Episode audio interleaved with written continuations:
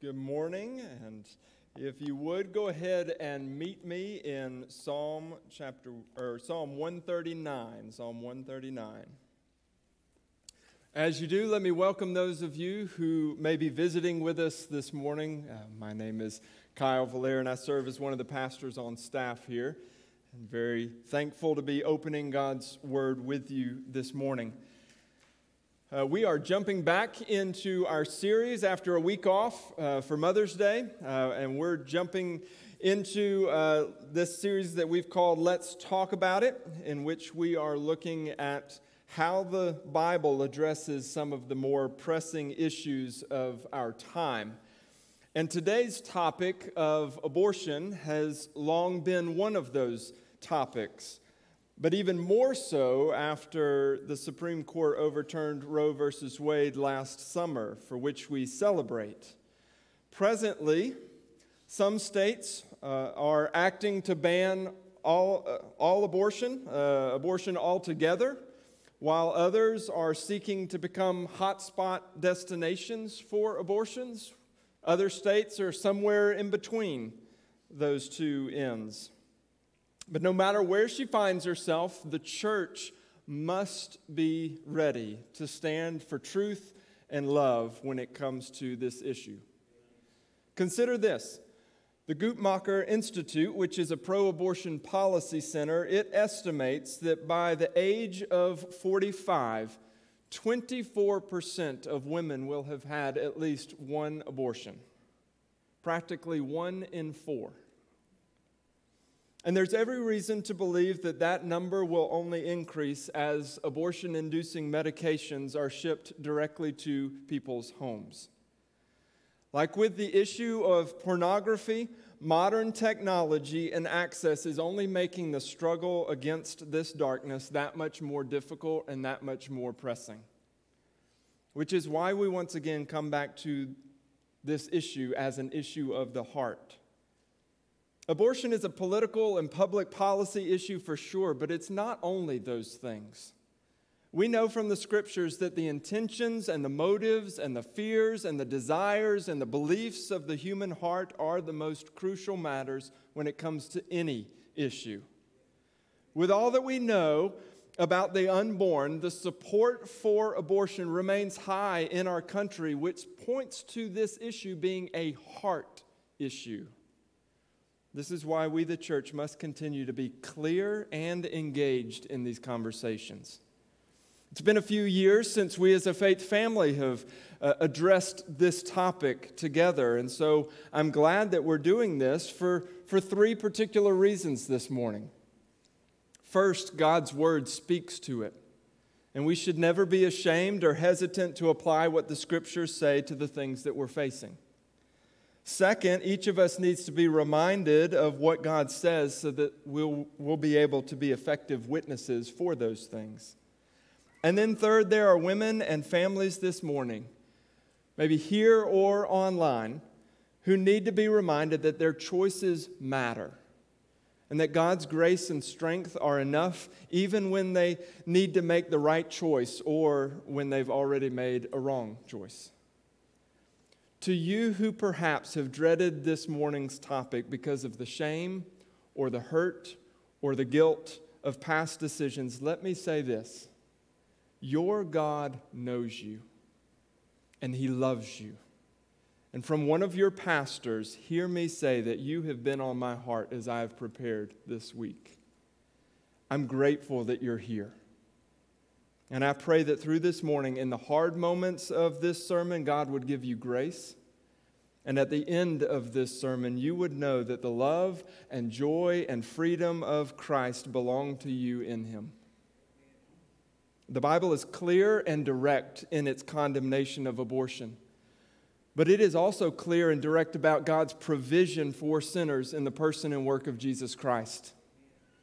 At the cross, we see not only the Lord's hatred for the sin of abortion, but also His gracious gift of redemption for those who have had abortions. And so our goal this morning is just what it is every Sunday morning, to make much of Jesus and to see what the Lord says about this pressing topic. So with that in mind, let me invite you to stand in honor of the reading of God's Word. This is Psalm one thirty-nine, beginning in verse thirteen. David writes, "For you formed my inward parts. You knitted me together in my mother's womb. I praise you, for I am fearfully and wonderfully made. Wonderful are your works. My soul knows it very well. My frame was not hidden from you when I was being made in secret, intricately woven in the depths of the earth. Your eyes saw my unformed substance. In your book were written every one of them, the days that were formed for me, when as yet there were none of them. How vast and precious to me are your thoughts, O God. How vast is the sum of them. If I could, if I would count them, they are more than the sand. I awake, and I am still with you." Let's pray. Lord, we thank you for your word, because we need your word. In the midst of a culture that is so confused about so many issues, we cannot rely on ourselves. We must rely on you, and we must look to you for truth. So help us. You know each and every person who is hearing this prayer right now. You know what's going on in their heart and then what's going on in their mind. Pray that you would minister to them. Help them to hear from you, O Lord, I pray. In Jesus' name, amen.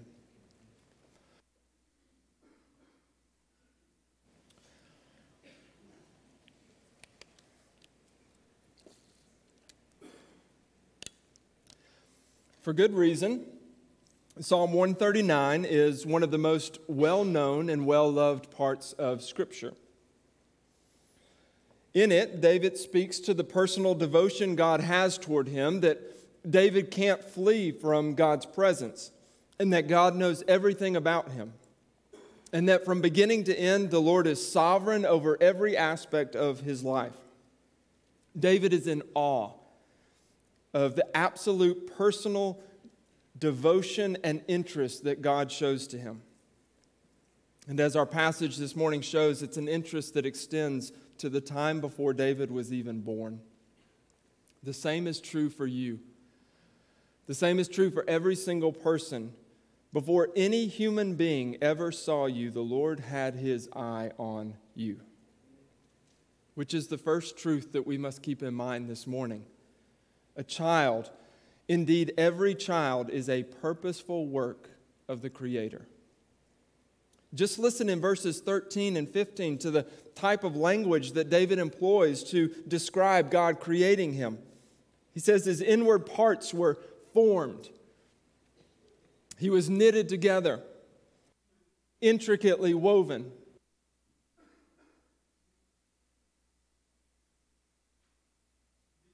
These speak to pregnancy not being this random or just some natural, undirected process. It's God actively and deliberately orchestrating and empowering the creation of a new human being. With all the com- complexity and mystery that remains about the formation of new life, there is one who is fully aware of each part of the journey. From the very beginning of our lives, the darkness has never been able to hide us from our Creator.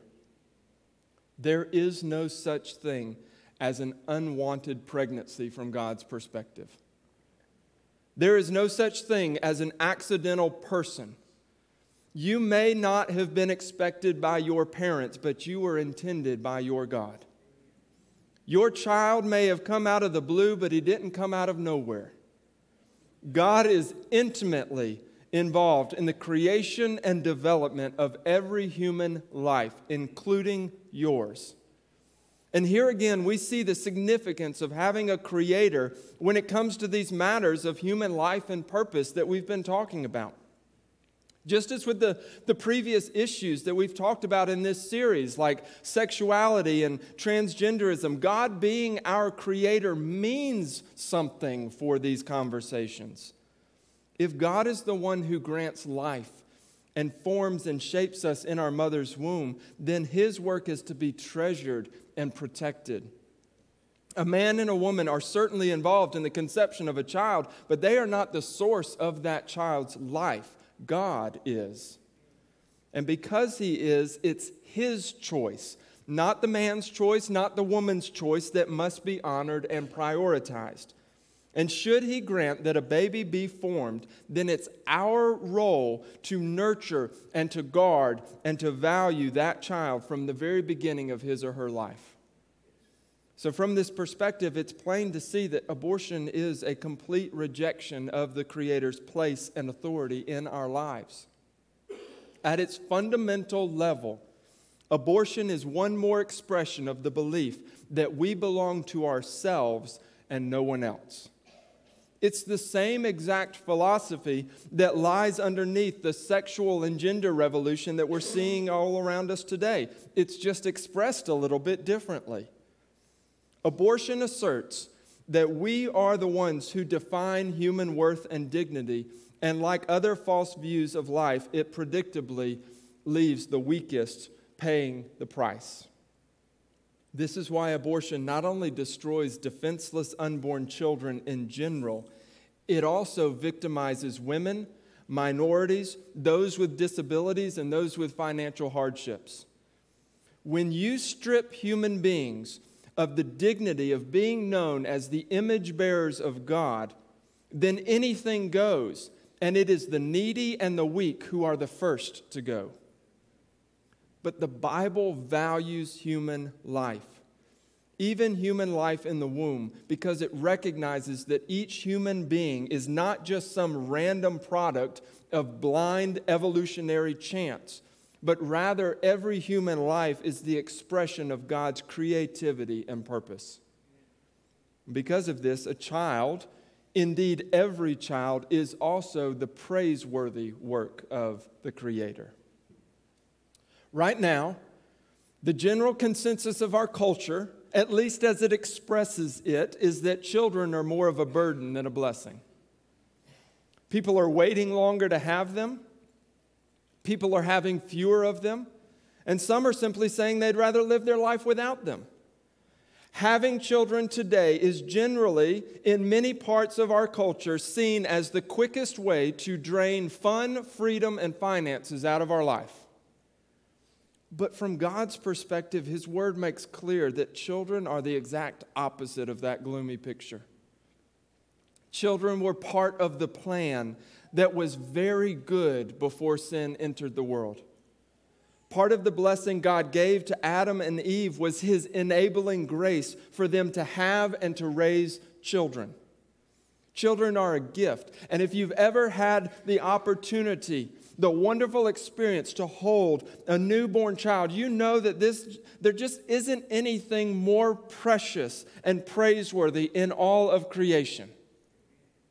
David writes in, in verse fourteen, "I praise you, for I am fearfully and wonderfully made. Wonderful are your works. My soul knows it very well." Like when we consider the extraordinary complexities of the human person and how God weaves us together in such a small and hidden place, how can we not echo David's sentiment? A mother's womb is one of the greatest theaters for God's glory found in the entire universe. And through pregnancy, new life beckons that you and I would look upward and give God the praise that He is due for such an extraordinary work of creative power and care.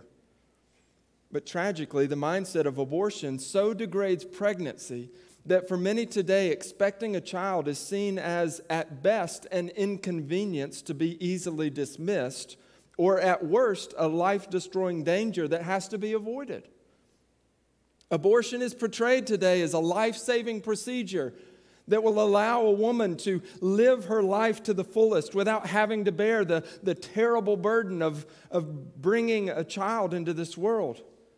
For a large number of people, the unborn child is not an expression of God's glory, but an object of suffering that should be eliminated. In promoting self as the priority, abortion supports Supporters have maligned what God's Word says is truly a miraculous blessing. But not only is pregnancy itself disparaged in abortion, the unborn child is as well. Today it's argued in various ways that while the unborn are human, they aren't fully persons because they lack various capacities like intellect or feelings or self-awareness or the ability to interact with their surroundings. It's only after they reach a certain level of ability or viability that they are more fully deserving of rights and protection. In this way, the unborn are considered less than and are offer, or, and are not afforded the same level of regard as those already born. But even here, the Bible presses back against this by treating the unborn as no less than a human person. In verse thirteen, when David writes, "You formed my inward parts," the word there is literally kidneys, which commonly refers to the Old Testament, in the Old Testament, as the uh, to the internal being of a person, their soul. The kidneys were that, in, in much the same way that the heart represents the inner person, the kidneys also functioned that way in the Old Testament. And so what David is saying there is, you formed my inward soul, my soul, the inner person here. God relates to that unborn child in a very personal way. So, so even as we only see um, the physical form of a baby, or we maybe even just see a mass of cells at the very beginning of a pregnancy, the moment that that is happening in that pregnancy is not just the creation of a physical being, but also a spiritual being. And God relates to that unborn child in personal ways. In the Old Testament, God speaks of knowing and consecrating and appointing Jeremiah before the prophet was ever born. In the New Testament, John the Baptist was filled with the Holy Spirit even from his mother's womb. And while he was yet unborn, he leapt at the sound of Mary's voice. Psalm fifty-one goes so far as to say that from our earliest moments, we are moral beings before God. David says he was conceived in sin, meaning that from the very time of his conception, his heart, his inner man was bent away from God and toward sin. Then just think of the Son of God coming in the form of a baby. By being conceived in Mary's womb, Jesus gave dignity to every stage of every developing child. He didn't become Lord when he reached some moment of viability or ability, or when he became more self-aware. He remained the Lord through the entire pregnancy into his birth. You see, far from minimizing what is happening during pregnancy, the Bible elevates everything about it.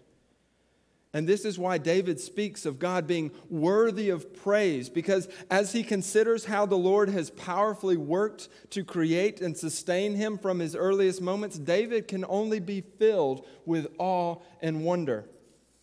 It was the prince, prince of, of preachers, Charles Spurgeon, who said, said it this way: "We too seldom remember our creation and all the skill and kindness bestowed upon our frame. We need not go to the ends of the earth for marvels, nor even across our own threshold. They abound in our own bodies." Believers, we must hold firm to the full personhood of the unborn. Of course, a baby in the womb doesn't have the same level of intellect or self-awareness that adult human beings have. But are we really wanting to say that a man or a woman's personhood rises or falls based on their intellect and self-awareness? Are we really wanting to go down the road of believing that a man or a woman is only fully a person when they need no assistance to keep living, or when they're able to, or, or, or when they're able to fully interact with those around them? Because that has implications not only for the unborn, but also for the already born as well. We don't want to live in that world. History is filled with cultures that tried to define personhood by physical characteristics or mental capacities. And in every one of them, tragedy struck for those who didn't measure up.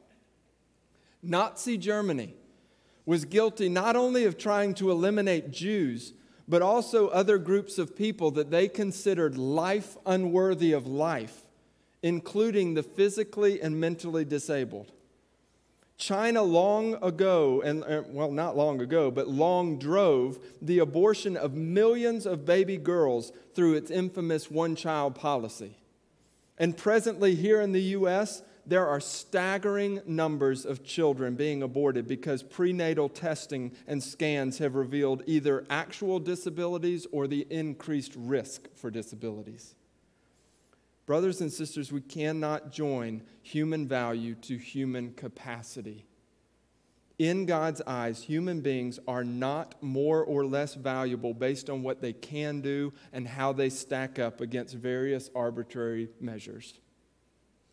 Listen, your dignity as a human being isn't tied to your ability. Your dignity as a human being is not tied to your potential, to your capacity. It's tied to the fact that you are created in the image of God. And the same is true for every human being, including the unborn. If we forget that, we not only place various groups in great danger, but we also rob God of the praise that He is due for the work that He has done. Every child, even before he is born, is an act of God's fearfully wondrous grace, and we must not fail to acknowledge and stand up for that reality. So every child is a purposeful work of God and is a praiseworthy work of God. Every one of them is also a providential work of God. Verses sixteen through eighteen say, Your, your eyes saw my unformed substance. In your book were written every one of them, the days that were formed for me, when as yet there were none of them. How precious to me are your thoughts, O God. How vast is the sum of them. If I would count them, they are more than the sand. I am awake and I am still with you. One of the consistent truths of Scripture is that God has a definite plan for each and every human life. Isaac is the child of promise given to Abraham. Jacob is chosen over Esau. Joseph is sold into slavery for the purpose of saving God's people. Moses is called to lead the Israelites out of Egypt. Esther is raised up to save the Jews. Jeremiah is set out and set apart before he is born to be a prophet. John the Baptist is born that he might prepare the way for Jesus. Mary is chosen to be the mother of Christ. The disciples are called out to follow him, and Paul is set apart to establish much of the early church. These are just a few of the billions of lives that have ever existed and carried out the plans and purposes of our sovereign God. You too, you personally are also intended for a very specific purpose. The Lord has a true and definite plan for you. Now, before you go too far into this mystery, realize that for most of us, we're not given all the details, and we can't see the end from the beginning. God doesn't expect us to, and we've talked about that before in passages about God's will for our lives. As David says, God's thoughts about him are more than the sand. In other words, they're beyond what we're able to comprehend. But the fact that we can't see the fullness of God's plan for our lives does not mean that that plan doesn't exist. Yes, there are times when God has broken into human experience and told men and women, this is exactly what I'm doing with your life. There are those times in history. But for most of us, for most of us, we're left to walk by faith and to carry out what God has shown us in the Scriptures, and that's enough. That's what He wants us to do. Yet, for the script, yet the Scriptures tell us that God has a certain design for each of us. Ephesians two ten says, we are His workmanship, created out in Christ Jesus for good works, which God prepared beforehand that we should walk in them.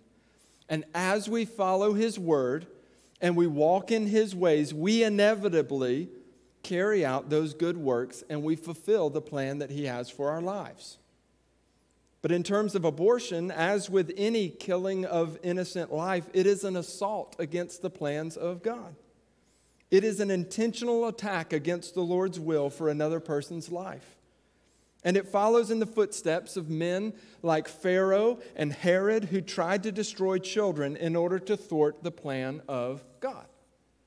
Every unborn child not only possesses dignity, but also a divine design, an aim that God intends for that human life. Which means it's incredibly sad to think of how many lives have never gotten to fully express the glory of God because of our culture's captivity to abortion. So this is yet another reason why abortion and the Christian view of life are not compatible.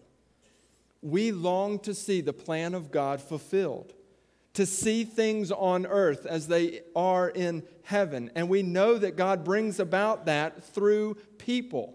And so we're not only standing up for the dignity of the unborn, but also for their place in the plans and purposes of God. Because according to the Scriptures, every unborn child is the purposeful, praiseworthy, and providential creation of our God. And we must be for them. Now, even if you believe these general truths about human dignity, and I, I hope that you do, that still leaves the difficulty of addressing some of the specific things that we hear in support of abortion. So what I want to do is address head-on four of the more pressing issues and objections that are commonly heard in our world today. First, what about situations involving rape and incest? Is abortion permissible in those situations? And as I begin to answer this, let me say that I am aware there are almost certainly women listening in this moment who have experienced the horror of rape, and maybe even in the form of incestual sexual abuse. I cannot begin to understand the terror that you have been through, nor do I in any way want to minimize it. What was done to you was a violation of your human dignity, and God will not leave it unpunished. You are precious in God's sight and completely innocent of all fault in that matter. And we stand by you, and we stand for you.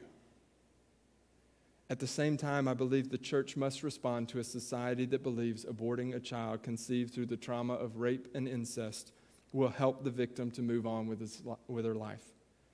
Because if what the Bible says about the unborn is true, and what it says about the sinfulness of rape and incest is true, then I want to submit to you this morning that calling for the abortion of a child not only discounts the life of the unborn, but it also diminishes the lasting impact and trauma of rape and incest.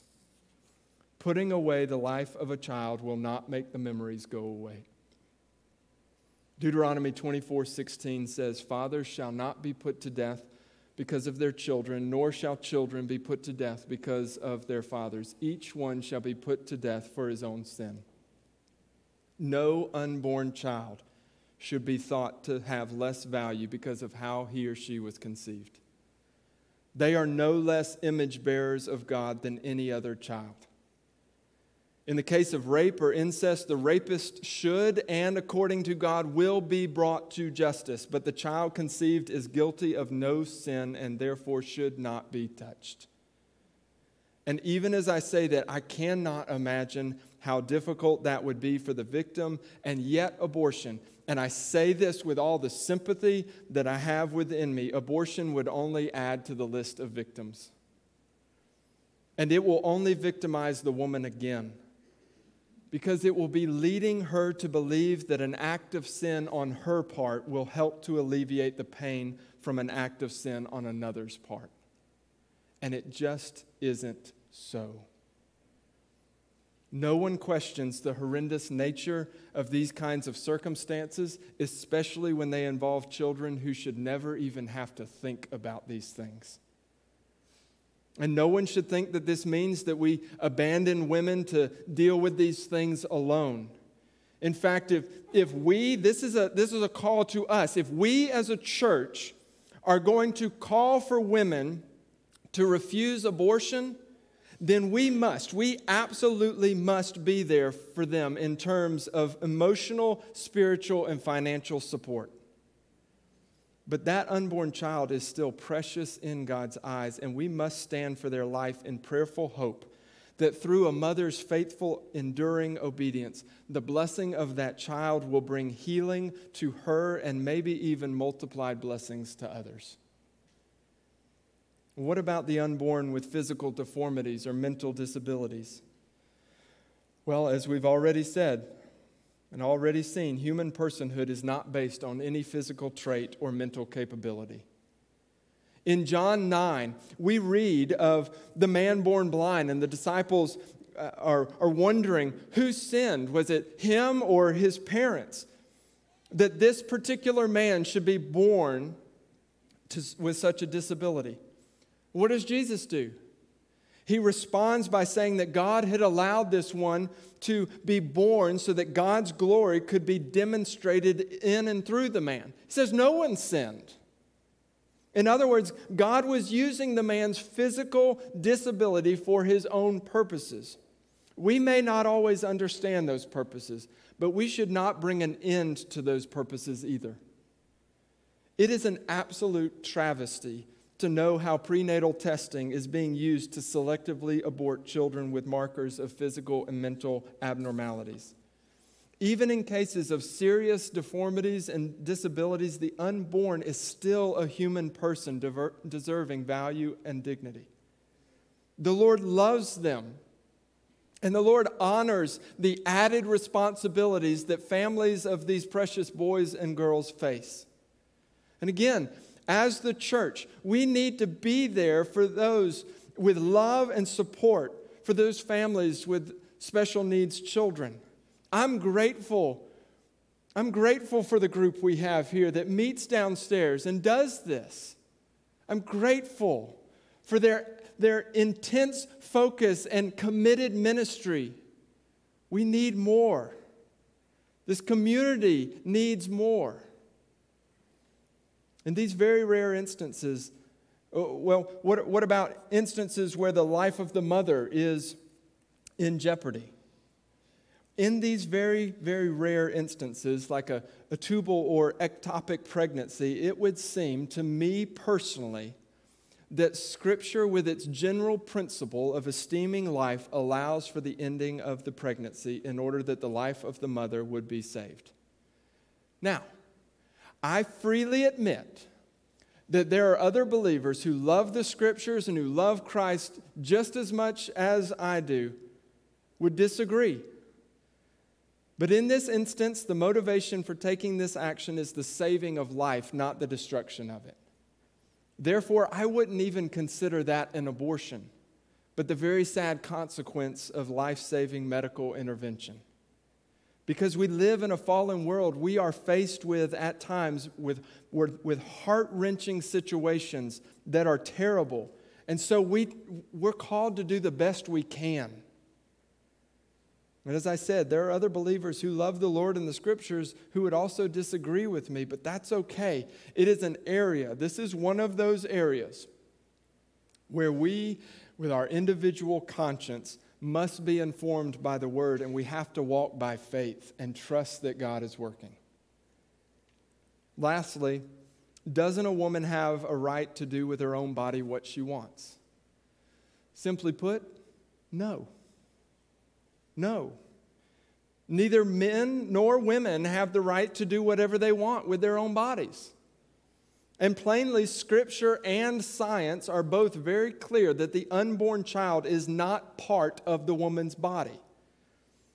It has its own unique bodily structure, has its own unique D N A, and yes, it has its own individual soul that distinguishes it from the mother.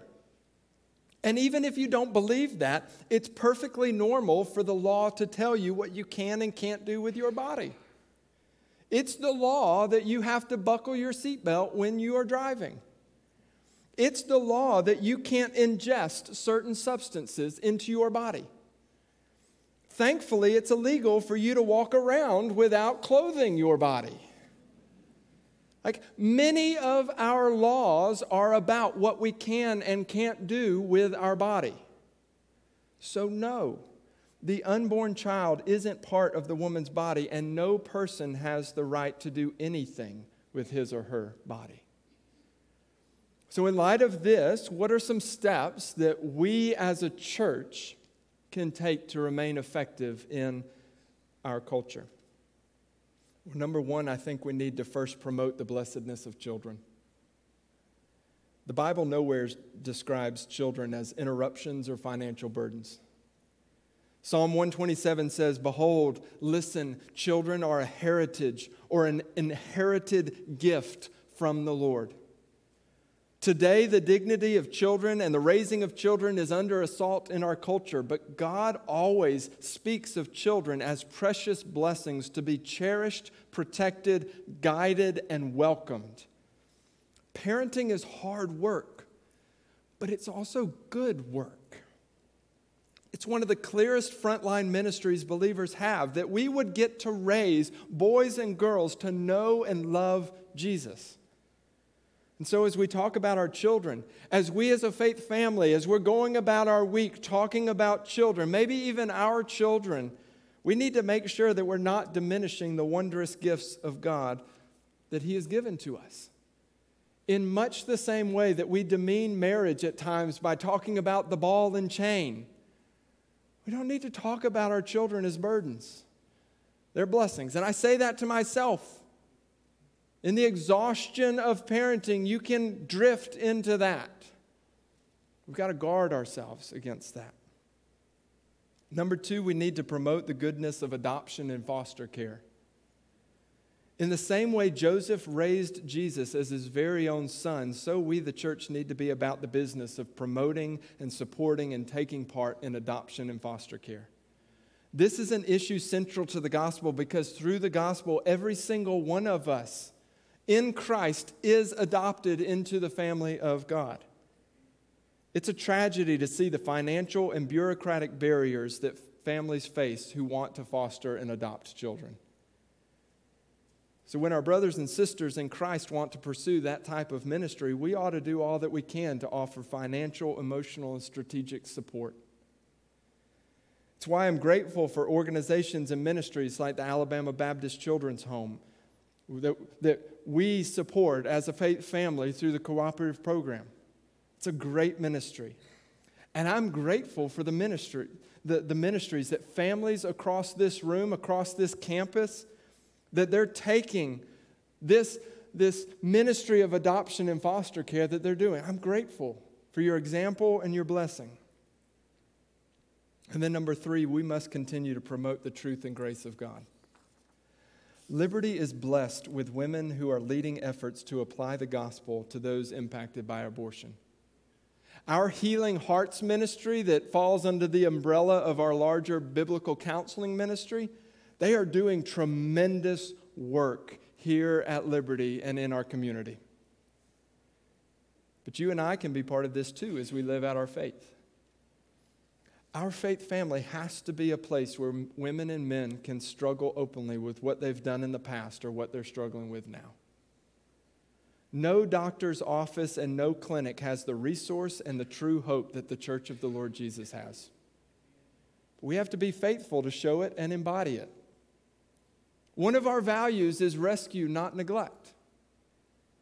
He, well, he, here's plenty of people all around us in our community who need to know that there is a God who rescues the downtrodden and the brokenhearted.